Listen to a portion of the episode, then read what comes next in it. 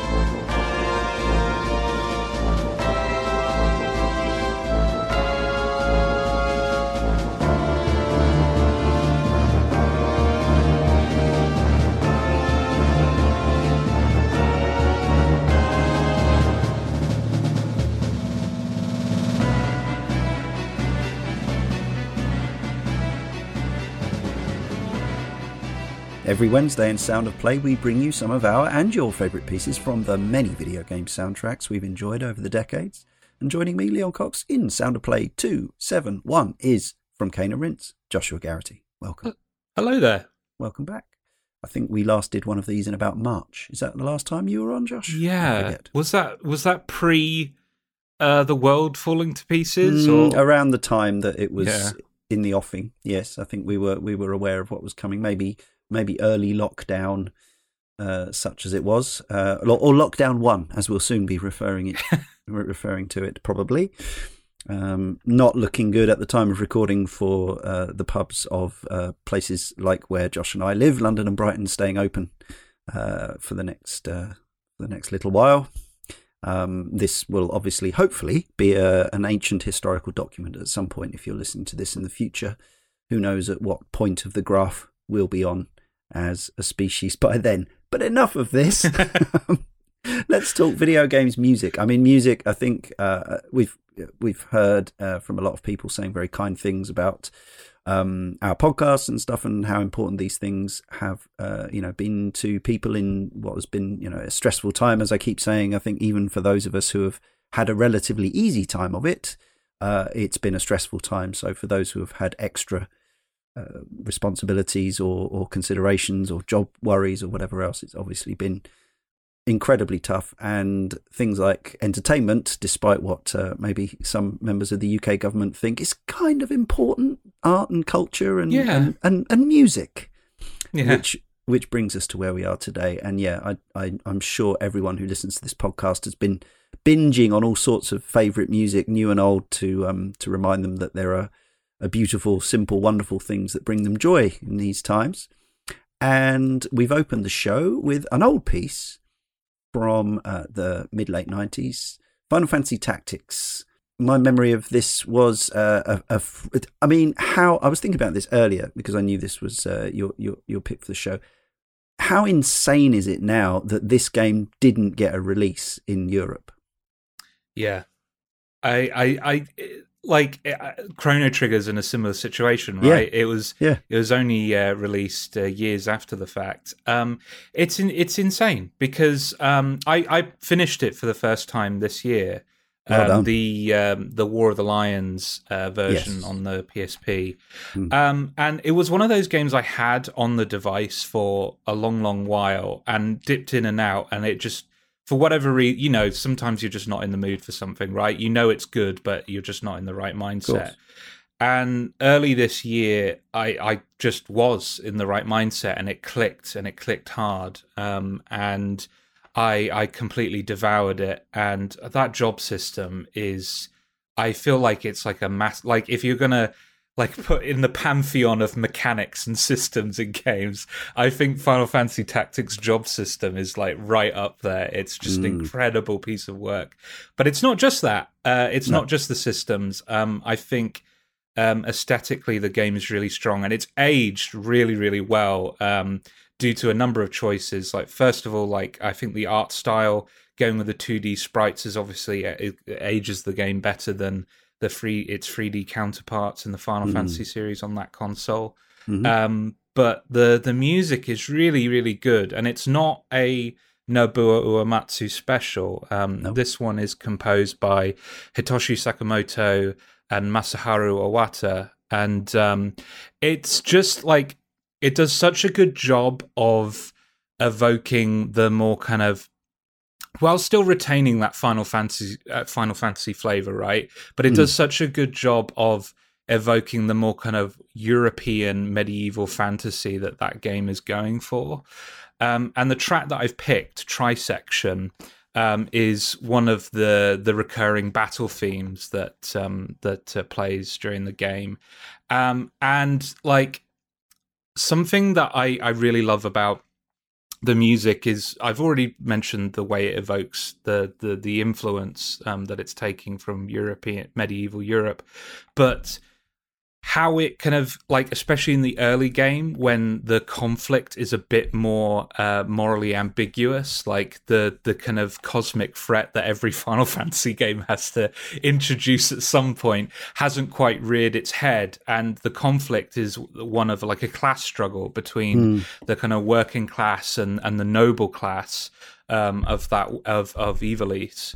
Um, and I like that it evokes this kind of like yes we're we're going to battle but there's some like there's a layer of sadness to this music that I really like it's like uh it's not really triumphant No. it's just uh it's it's kind of it's got high energy and it's and it's um Urgent. Yeah. it's urgent, but it doesn't feel like what you're about to do is noble or good in any way. It's Yeah. just a battle, um, uh, a battle against. You know, sometimes it's a fight against people that you actually agree with to some degree. Um, so yeah, I love this track and I love this game. Mm, yes, my uh, friend kindly, uh, after a trip to America, brought me a copy back, an ex rental blockbuster copy, uh, which was uh, such a treat at the time. I had a chipped PS1, still got it, in fact, although it's very dodgy these days. But yeah, the um, the presentation for this game was was outstanding, and Yeah. Uh, yeah, just the fact we were at a time where it was like mm, the Europeans probably won't want this Final Fantasy game that has had stellar reviews. Like, uh, okay, sure. Uh, yeah, one of the things I remember about it, and I think this carries over to the PSP version as well, which I which I do have now. Uh, the if you just leave it on the attract mode, there's about at least I think eight FMVs, kind of or maybe more, explaining all the different. Uh, there's there's some which kind of set up the scene, some cinematics, and some which just simply go through all the job classes Hmm. worth letting it roll just for that. Uh, but I I will still, as much as I, I like the sort of the the intricacy and the granularity of the systems in this game, having to learn, having to teach each of your characters how to hold a potion. To um, to to en- to en- allow them to uh, actually you know throw throw things or use things is is perhaps a little bit beyond the uh, the level that that I would I would choose. Yeah, it's it's definitely a game that I think uh, gets more fun the deeper you get in because I think the as you say like the early game where it's just like all I can do is slash my sword, and uh, I can't even I can't even use this potion. I can't even use this phoenix down because they haven't learnt how to use it yet. But yeah. then later on, when you have a ninja who goes invisible when anyone hits him, and he can attack enemies four times in a row, okay, yeah, it was worth it. It was worth all that investment in yeah. the end. Yes, yeah, it's a big old hill to climb in that respect. Now we have something quite uh, jolly and fairy tale-ish, a request from Joe Bobonobo over on the Rinse forum. Intro story by Yoshito Hirano and Yuka Tsujiyoko is a fantastic summary of Paper Mario Thousand Year Door with its spirit of mystery and adventure. It lets you know that you're going to be going on a more epic journey than usual with Mario and signaled to me that this was going to be a very special game that I was about to play. It's a lovely, evocative piece that even now fills me with a childlike sense of wonder.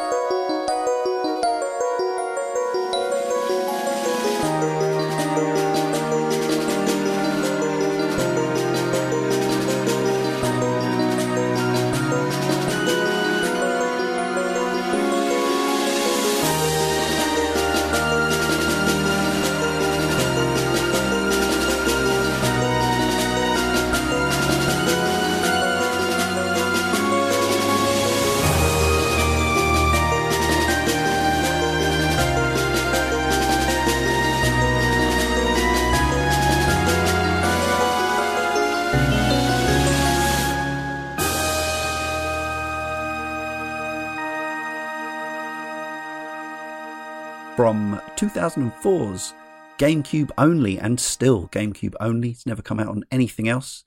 The second Paper Mario game. We covered the original N64 Paper Mario in Cane and podcast issue number 430. And I think it's fair to say it whetted our appetites for more Paper Mario in the future. Where are you with the Paper Mario series, Josh? I, ha- I, I, am shamefully because I know I'd like them. I haven't mm. played a single one, uh-huh. um, so I need to, I need to get on this train.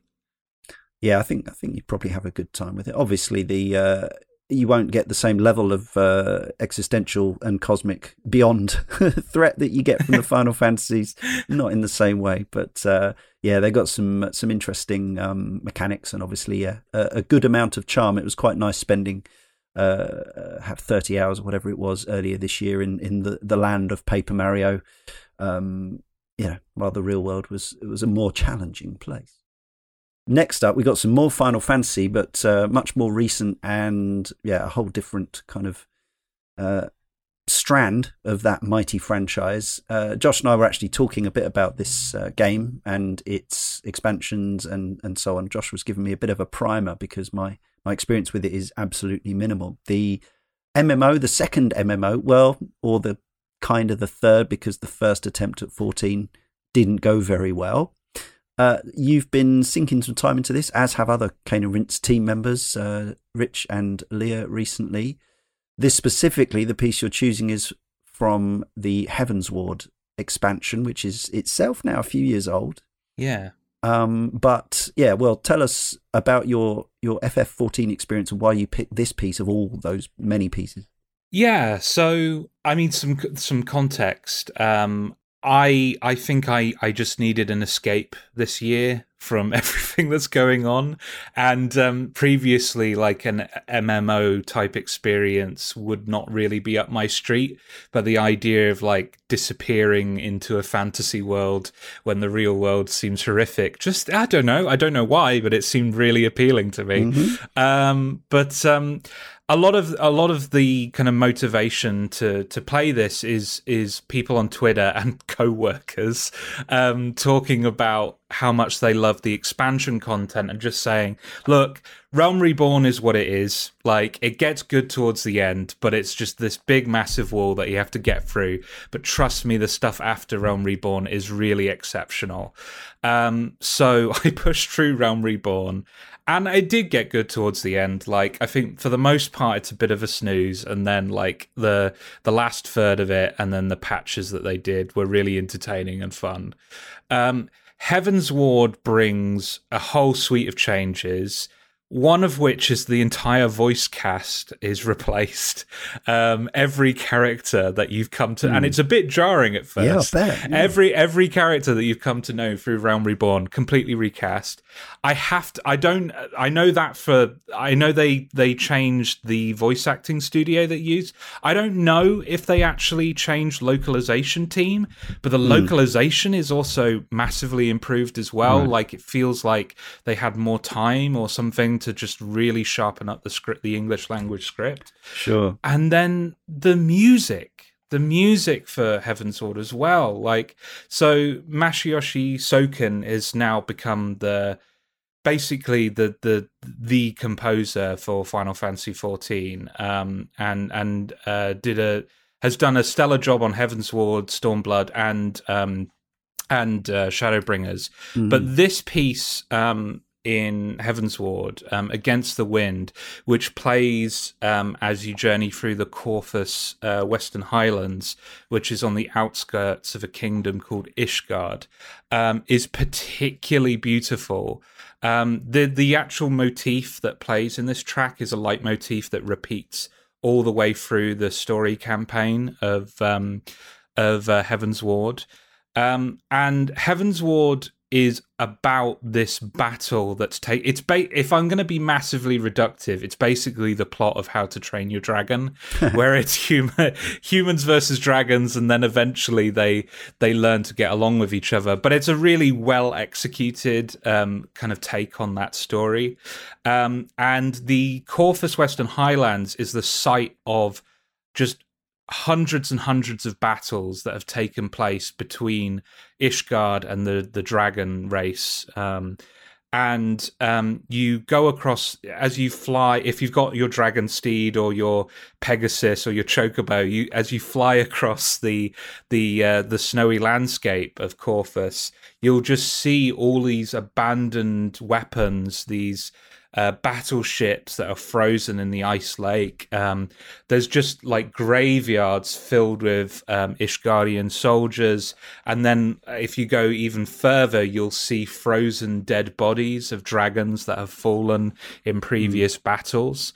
Um, and this track just does such a good job of communicating that waste and just the sadness of like this battle has been going on for generations and there's no point to it. Like nobody remembers why anyone anyone hates each other. Like the, both sides have lost too much to concede. Like the, the, there are instigators on both the human side and the dragon side. Like um, but there is also peacekeepers who are fruitlessly trying to trying to bridge that gap and not having any luck because nobody wants to make peace.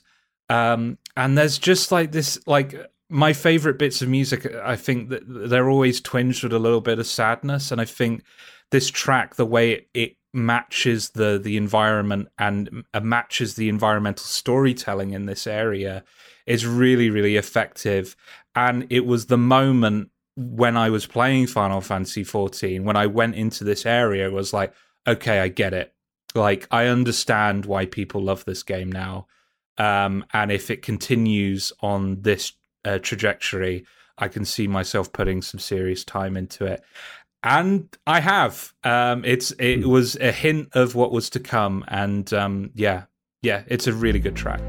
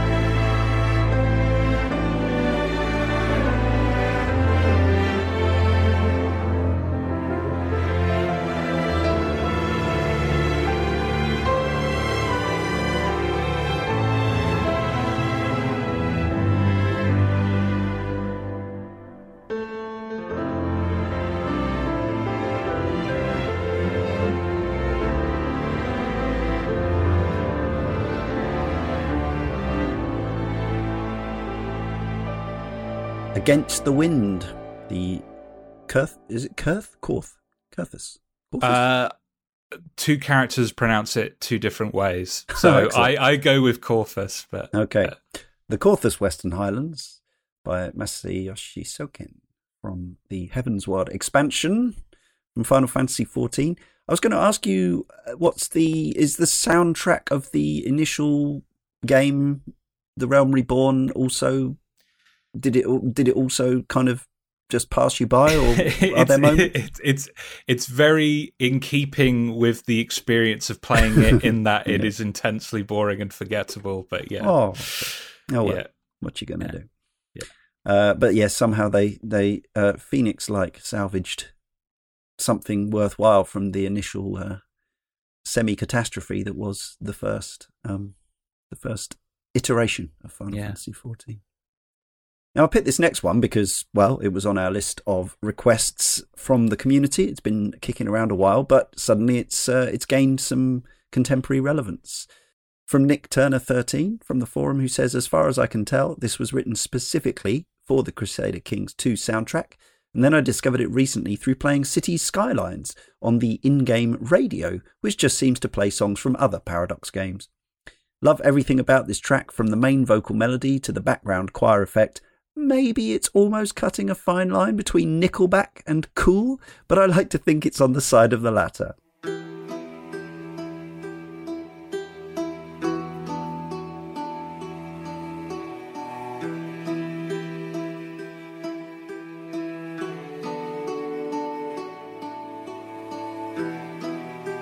We used to be fire, now we're cold as a stone.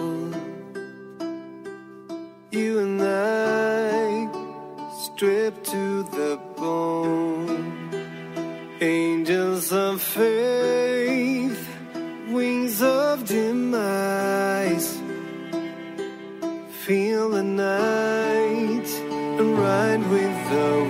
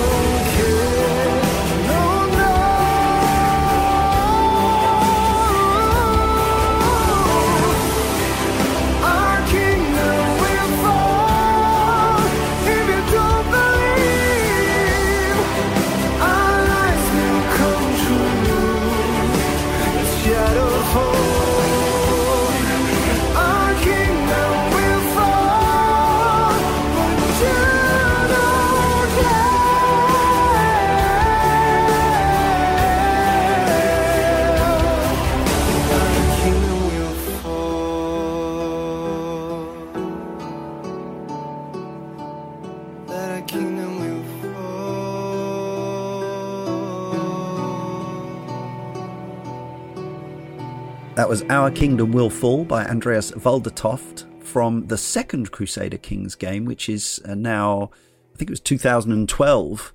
Uh, and we've just seen the release of the most recent one. Now, the most recent one I can't really speak about it because I've literally only started having a look at the tutorial.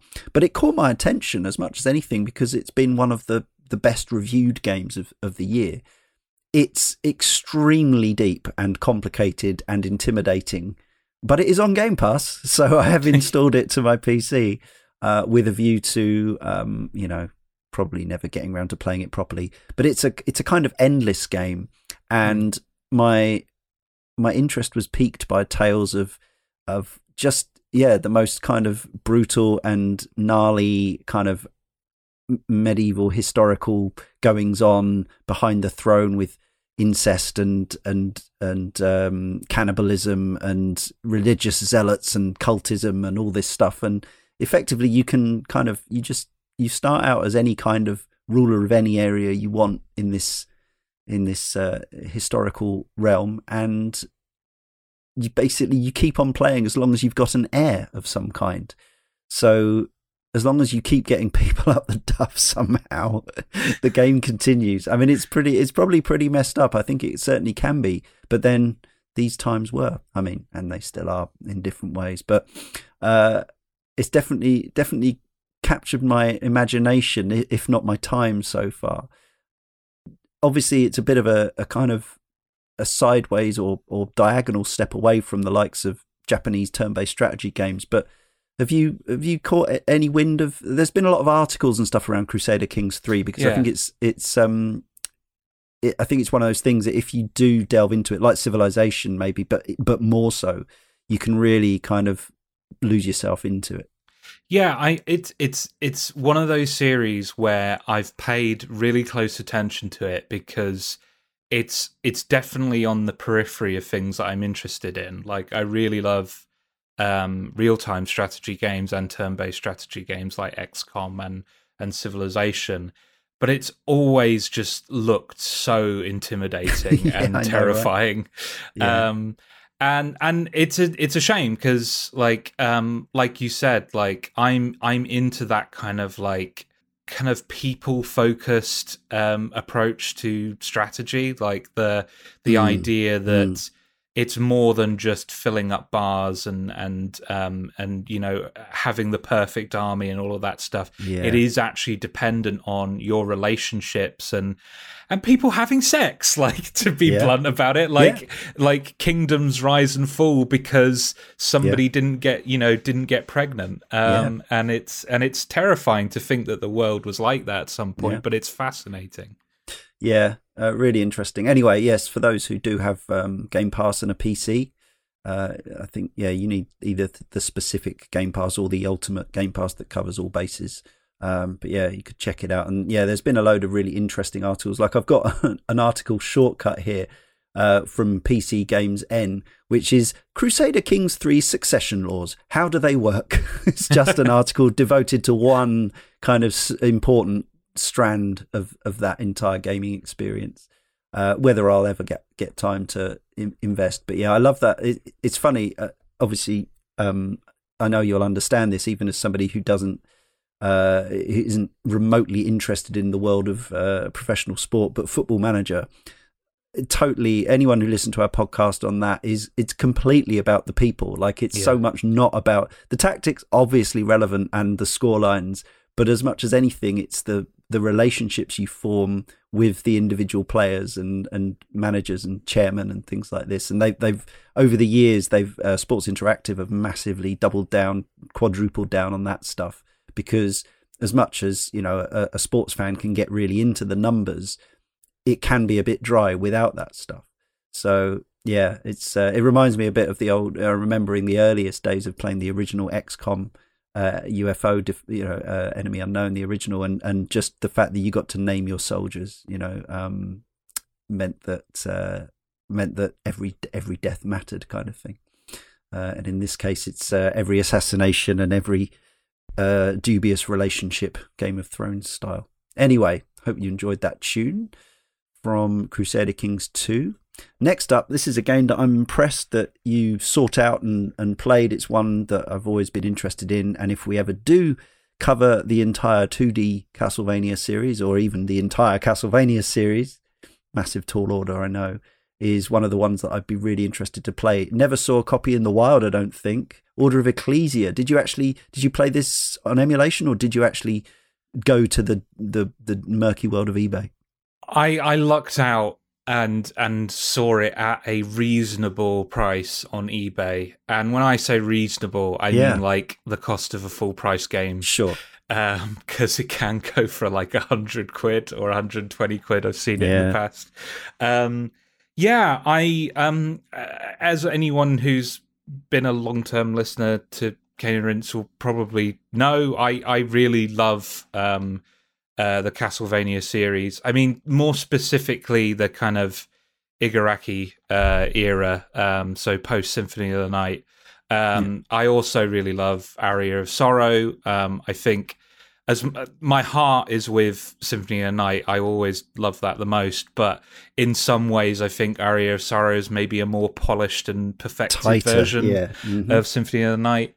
Um, Dawn of Sorrow is also really great. Um, yeah, I agree. I love that game. yeah um suffers i think it suffers a little bit from trying to put in some ds, DS control yeah. stuff in there but screen stuff. Yeah. it's not too it's not too horrific No. um and then um i i've dabbled with portrait of ruin um i haven't got far my understanding is that's not quite as well loved as the other two I don't but believe um, so. No. um, uh, what I've played was fun, but Order of Ecclesia, um, I devoured um, earlier this year, um, and I really would kind of like put it on a level, um, maybe not in terms of like historical importance, but just in terms of like quality, put it on a level Mm. with something like Symphony of the Night, um, just because it dares to be a little bit different. It dares to kind of play with that formula. I feel like Aria of Sorrow and Dawn of Sorrow are like, you know, they're they're taking the Symphony of Night formula and polishing it and perfecting it. This is like, okay, what have we not done in ages? Let's actually have like some of the more difficult encounter design and boss design of the older Castlevanias Yeah. and combine it with the the RPG systems of Symphony of the Night. Um, the structure's very different, so it's not like a big, you know, it's not that onion design of of Metroidvanias where you're Hmm. peeling back layers. There are discrete worlds that you go into, um, but the the feel the the compare even though it's 2D, the thing that it most reminded me of is actually Demon's Souls when you compare Huh. it to Dark Souls, where right. Dark Souls is this big onion that you peel back. Demon's Souls are these series of smaller worlds that had just so intricate and well designed, um, and every every level you go into in Order of Ecclesia feels like it's so considered, so t- like well tuned. Like it feels Mm. like, um, and it's way more difficult than Symphony of Night or I or any of the that, other yeah. DS games. Can you grind your way out of the difficulty in the way that you could in those? to a degree um you never it never gets to the point like with symphony of night you could get silly right you could Yeah. get to the point where you're basically you hold up a shield and a boss dies instantly um but it never gets to that point you do have to learn the patterns you have to learn the the strategy um but um uh, you can you can give yourself some advantages um but leeway for error is the thing that I need in games generally. Like this is why Sekiro scares me so much because that's exactly what I understand you don't have. Uh, Yeah. Whereas Yeah. I am okay. I'm okay with taking hits and damage from bosses, but not being kind of killed outright after two sort of mistimed or misread moves is is something that I'd enjoy. So that that could actually, I think that could that could work well. yeah yeah and the other thing that's great about it is the music Soundtrack, yeah. yeah always been a, a massively important part of the Castlevania uh, experience, going all the way back to the original NES game, like from the opening, from the first level of that game. The music's like, yes, this is front and center of this action, adventure, gothic horror experience. So I picked um, Jaws of the Scorched Earth, um, and I'm really just picking it to represent um, the whole soundtrack. Uh, I Uh-huh. think it's one of those ones where it really is wall to wall, like really, really great music. Um, I picked this one though because I feel like it really represents the variety. Um, it's not all just like heavy rock or um, big sweeping orchestral stuff Mm. Sometimes it can be um uh, I don't know, just like a little bit more cheeky and creative. Like, um, and I think this is a great example of that. Um, and yeah, and I think it really fits this particular piece, the Jaws of the Scorched Earth. I think it really fits the kind of rhythm of this area. It's not too uh, frantic. It's not too scary. It's a bit more um, considered and slower in pace than some of the the more the earlier areas in the game. This then is Jaws of a Scorched Earth by Michiru Yamane and possibly Yasuhiro Ichihashi.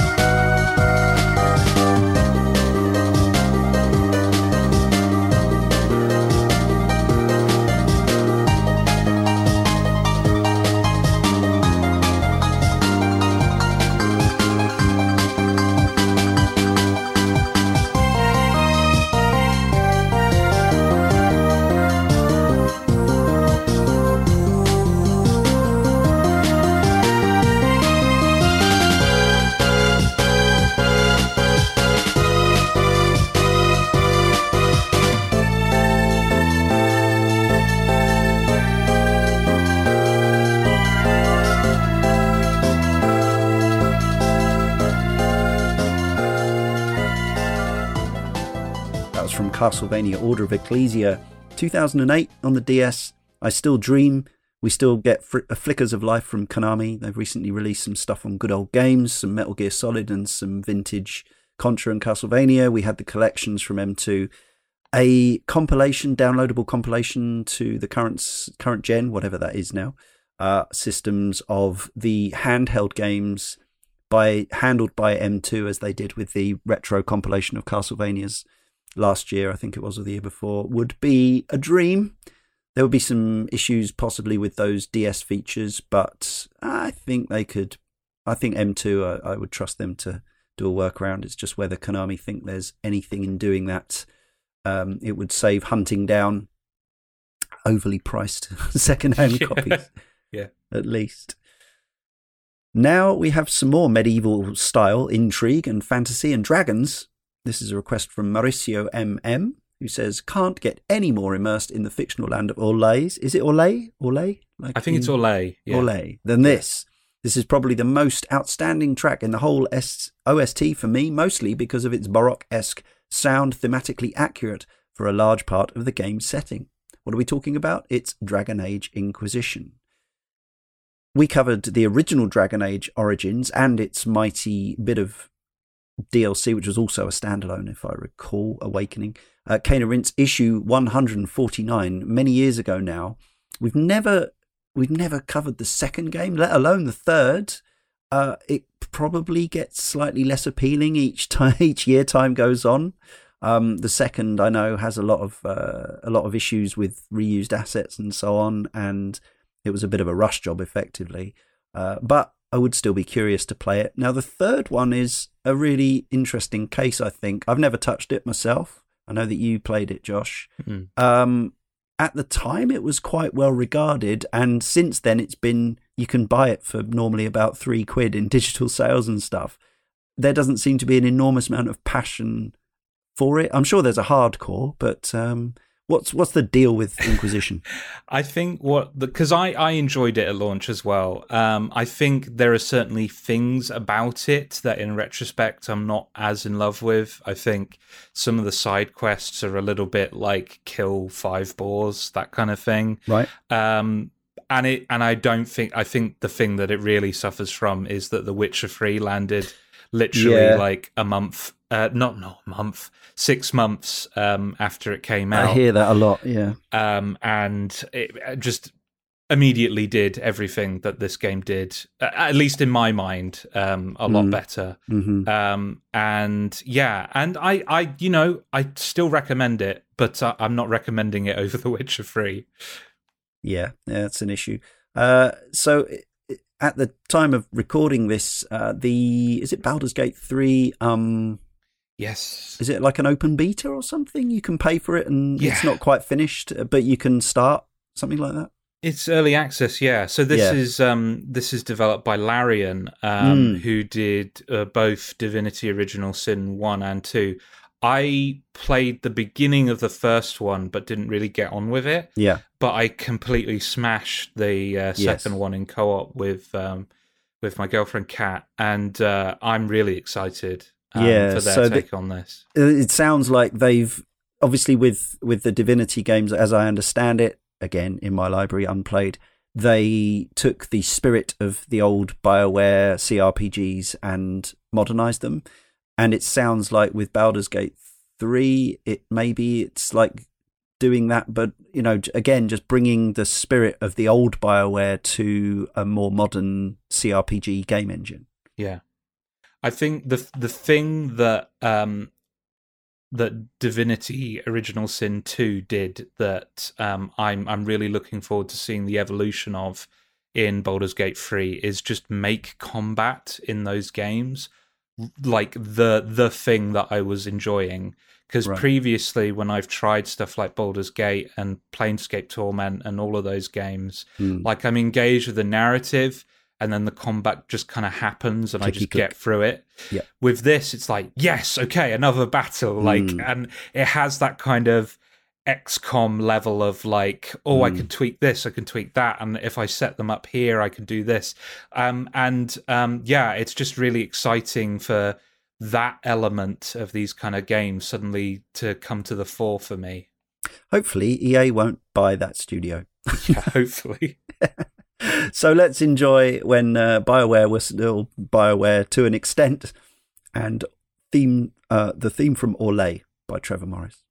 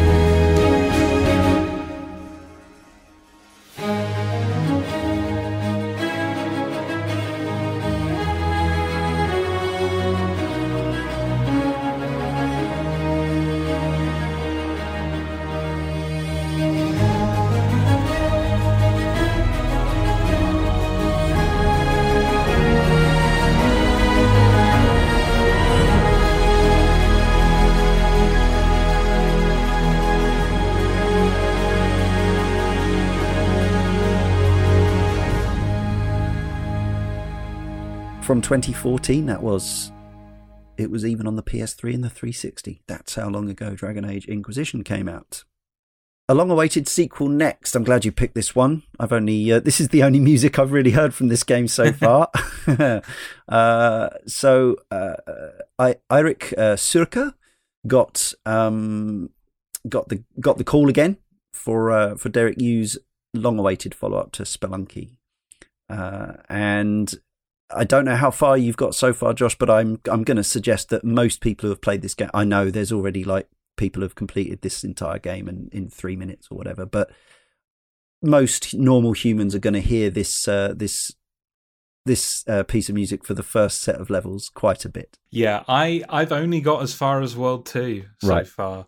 Um, I mean, partly it's because, um, and we'll talk about this in a bit. Um, Hades kind of really grabbed me Mm. um, unexpectedly, and um, that's like I've I've cleared that game eleven times now. Wow. I went I went from I went from uh, thinking there's no way there's no way I'm getting past uh, Elysium. Elysium's too tough. yeah, that's and where now- I'm at. Yeah. Yeah, um, it just We'll come like back to that.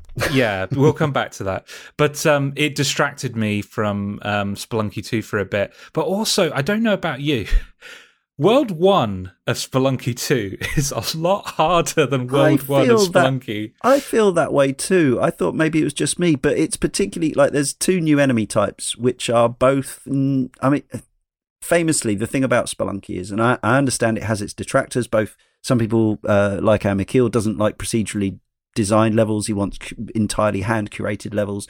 I know Carl doesn't like Spelunky because he basically calls it like a a, a, a, poor man's Rick Dangerous or whatever, which he you know he does to to annoy people. I get it's not for everyone, but anyone who really does get into Spelunky, and I speak as somebody who's still never quite managed to dump the big statue head from the the final level into the uh, into the lava. I've played it a lot. Uh, it's a science. It's like a. It's like a. a, a it's a, it's a passing of information more than it is a game of skill. Almost Yeah. it's understanding the mechanics on a really deep matrixy kind of level and so playing spelunky 2 after years of spelunky 1 throwing a couple of new enemy types at you in the first level feels really harsh um the two enemies i'm thinking about josh are the the kind of the mole like one rat, Yeah. mole rat or whatever it is that comes up from beneath the surface now it, it Yeah. gives you plenty of warning. It's not just a random thing. It's got you know, there's it's got that Mario type thing of the you know, it's got the the burrowing animations before they pop up. And then there's the horned lizard as well, which barrels about the place merrily, spiking all and sundry. And yeah, uh, so yes, I haven't even seen World Two yet. I haven't played it tons, but um, but fortunately, the tune that you get to enjoy is a, is a bit of a banger. Yeah, I, I, so Spelunky, the first one, is uh, really important to me. Like, I, it's a really like it's one of my absolute favorites, Mm. and hearing this music start up when I started Spelunky 2, I'm not ashamed to admit it made me a little bit emotional because it was nice. like I was so like you know I love this world and I love this art design and I love everything about Spelunky. So to just be greeted with this is like it felt like welcome home. You're back. You're you're back. And then you know immediately um, uh, Spelunky Two shows you its nasty side. Um, But it, it, it this this track feels like a warm blanket being wrapped around you. Um, and I like how um, so you won't hear this in in um, this uh, this version of the track, but in game, I like how they vary this track up Yeah. um, depending on what's going on. Um, so there's like a boss type character at the end of World One, where um, the kind of melody of this track just kind of bleeds away, and it just leaves the percussion. Oh, and I love the I'm scared. it's it is scary, um, and I love I love the drama of doing stuff like that. I'm really into uh, dynamic soundtracks and Mm. how that's become really in vogue with indie games recently. Um, and yeah, I just yeah, it's a it's a phenomenal piece. And as you say, Leon, it's a track that I've heard a load of times now, but I'm not bored of it, which I think speaks speaks to the quality of it.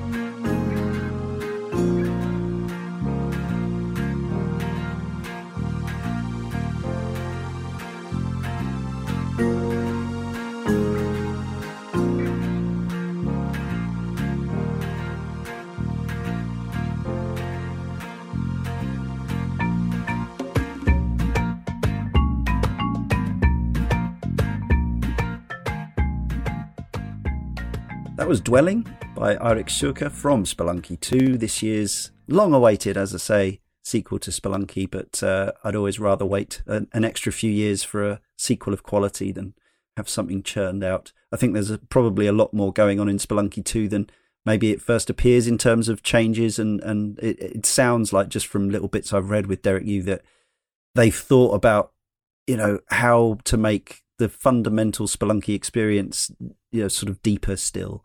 Uh, and there's even more secrets and things to discover. Even the, the first one was absolutely stuffed with kind of joy of Easter eggs and things like that, and, and extra extra content. Uh, we discussed Spelunky. I wasn't involved because I can't beat the thing. Back in Cane and Rinse issue 160. That piece also that you picked uh, called Dwelling reminds me very much of a piece from Super Mario Odyssey. I think it is You can see that. Yeah, it's um, it's one of the deserty sort of areas. It has a real similar sort of instrument palette, anyway.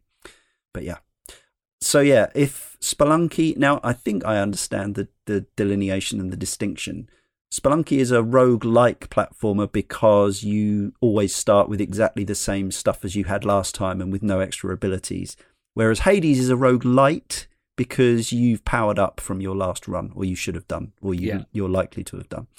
So, yeah, uh, I know Josh and I have both been playing this, as we've already mentioned. This request is from John Cheetham, who says, I have to share with people who aren't playing this game, which they should, the majesty that is its soundtrack.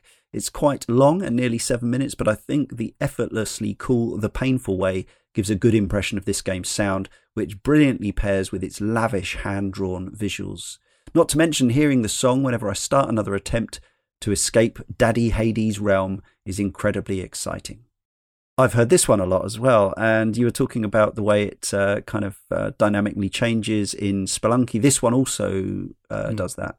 Um, it uh, rises and falls as the encounters happen. Start always starts off with the same kind of just yeah, just sort of light tapping percussion, which kind of implies that there's another another run about to uh, kick off.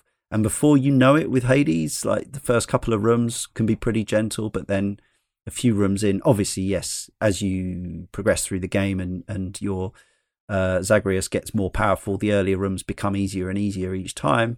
But uh, it's never that long before you're fighting your way through massive hordes of enemies. There's even some rooms. I'm, I'm playing the Switch version, and uh, the frame rate is uh, is occasionally a little bit compromised on some of the busiest rooms, but it's it's not a big deal. But yeah, I've I don't know about you, Josh, but I just well clearly you mentioned how many times you've beaten it. Um, yeah, this game's loop and set of hooks are pretty uh, ingrained in me already.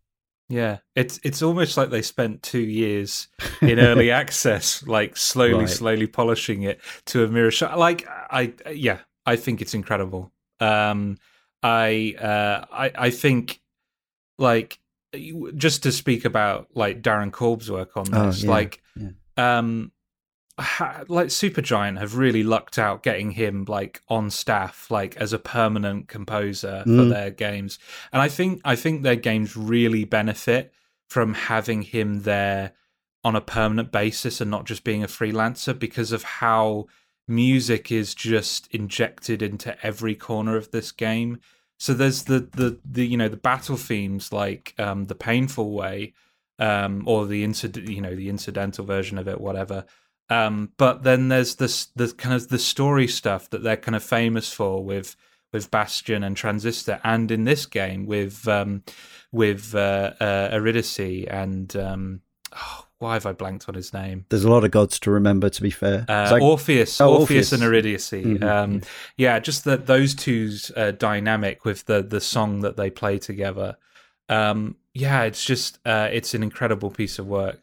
Um, yeah, and Jen Zee's art again, absolutely yeah. stellar. Uh, yeah, what a team! I, I kind of uh, I, I, ended up while I was uh, you know getting the clips together and thinking about what shows we'd done you know, consider myself, even though I, I, I, loved their first game and I really loved this one, and I was slightly cooler on Transistor, but I think maybe I need to revisit that. And I haven't even played Pyre, despite those caveats. I think Supergiant are one of my favorite studios. Like they're all the same people that started. It's the yeah. same t- core team of people that began. Um, it's uh, uh, Amir, uh, I've forgotten his name.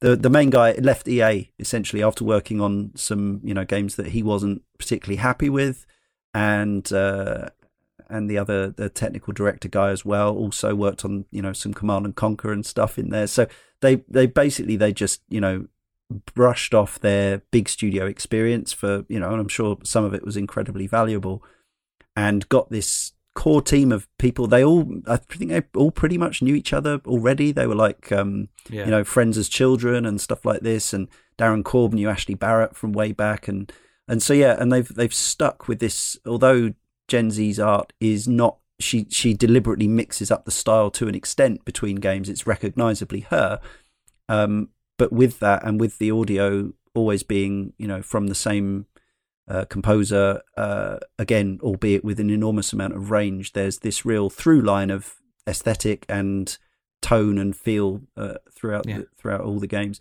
And yeah, I stumbled across this um, concert video last night, which was from PAX last year, 2019. So there's a room full of people, and it's it's, it's all those nice nice things that we used to do. And it's like an hour long concert of songs from the first four games uh, mainly focusing on the vocal ones, but it's with a, a, small orchestra as well. So rather than the, although Korb has his guitar there, as uh, there's a lot of the instrumentation is changed from the more electronic and, and rock heavy stuff into uh, orchestration. Austin Wintory is there as the com- as the conductor and the, the the sort of the overseer of the orchestration of it, and uh, and you know he's full of praise for Darren Korb as well. So yeah, let's enjoy and celebrate Darren Korb and Supergiant and this absolute cracker from the Hades game, the new one. It's called The Painful Way.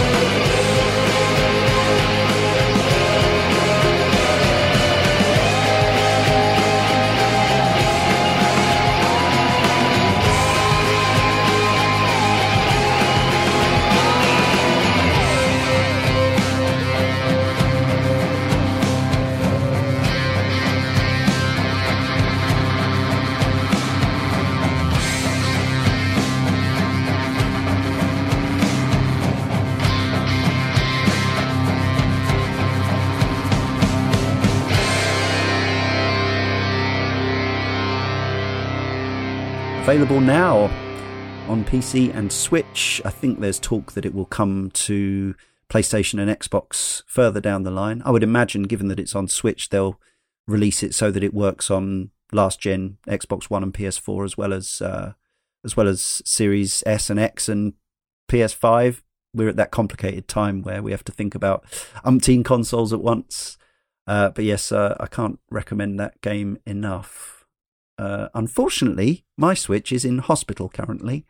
Um, I feel bereft. It's uh, it's not. It's for the first time in over three years. My Switch is not to hand. There's an empty dock, and I packed it up in a little box. It felt like a coffin, and oh um, no. it's just got a screen defect. Um, so hopefully it'll be back soon, and it won't cost me the price of a new Switch. But um, yeah, it's uh, it's that thing of you know sending because especially because Nintendo has this thing where it ties so much of your digital existence to the specific machine that you have. Even though you know, yes, we've got some cloud saves and and Nintendo IDs and stuff now. I've, I'm worried about what I might lose if I actually end up with a different machine. So, um, yes, uh, happy trails, Switch. Come back soon. We covered Bastion way back when in Cane and Rinse podcast issue 10 and Transistor in issue 183. Maybe we'll do Pyre someday. Uh, it seems like that's their kind of unsung classic from the people who played it. Like they seem to all love it, but just not many people kind of. I think it. He jokes actually on stage on that video on that concert I was talking about. Darren Korb saying, you know, it's from the overcrowded genre of um, what was it, uh, fantasy Ba- basketball plus reading, Visual or- novel. visual Yeah. novel. Yeah, so, um, a bit of a hard sell that one, but actually, if you if you if you give it a whirl, it seems like for a lot of people it does work. Uh, so, it's been a, another fun Sound of Play podcast. Thanks, Josh, for joining me as always. Thank, thank you for having me. And our community requesters, thank you for another fantastic selection of selections. And did I say selection of selections? Uh, thank you, the listener, for listening. Thank you to Editor Jay, of course, without whom this show doesn't exist. Keep those requests coming in over at the forum or via social media if you want. And Josh uh, is, of course, responsible for the final pick of this show. And this was one. We've done a special on this series of games, and we've also played a number of other tracks from the NieR canon oeuvre. But you were surprised to find that we hadn't played this one before. Yeah, um, really surprised because uh, it, it- it's it's a real highlight from the the soundtrack of uh, NieR uh, NieR automata or automata. Uh, I'm going to say it both ways. Mm. Um, yeah, so this is the track, um, a beautiful song um, that plays during the Simone uh, boss fight in the game. Um, Simone is a robot, one of the alien robots, who has become obsessed with beauty, um, partly due to a pretty one-way relationship with a another robot character called Jean Paul, um, and uh, it sh- basically she becomes obsessed with with beauty the, to the point of uh, it causing her re- real problems. Um, uh, and the track that plays during this boss fight um, really conveys the anguish of this character. Um, and it's not just how good the music is that makes this this boss fight so memorable. It's how the action coordinates with the music. It feels like her attacks, feels like the beats, the kind of phases of the fight match up with the the kind of um, the the the the music that's playing as well. Um, I think it's a really really fantastic piece. Powerful stuff indeed from Keiichi Okabe, Keigo Hoashi, and with a vocal by Emi Evans. She's been utilized for yeah many of these vocals, and yes, I've seen she's doing some other uh, RPGs and, and stuff like that. So listen out for her. And yes, this is from NieR Automata, which we covered in Kana issue 356. And well, that's it for this Sound of Play. We'll leave you with a beautiful song, and we'll see you next time on Sound of Play.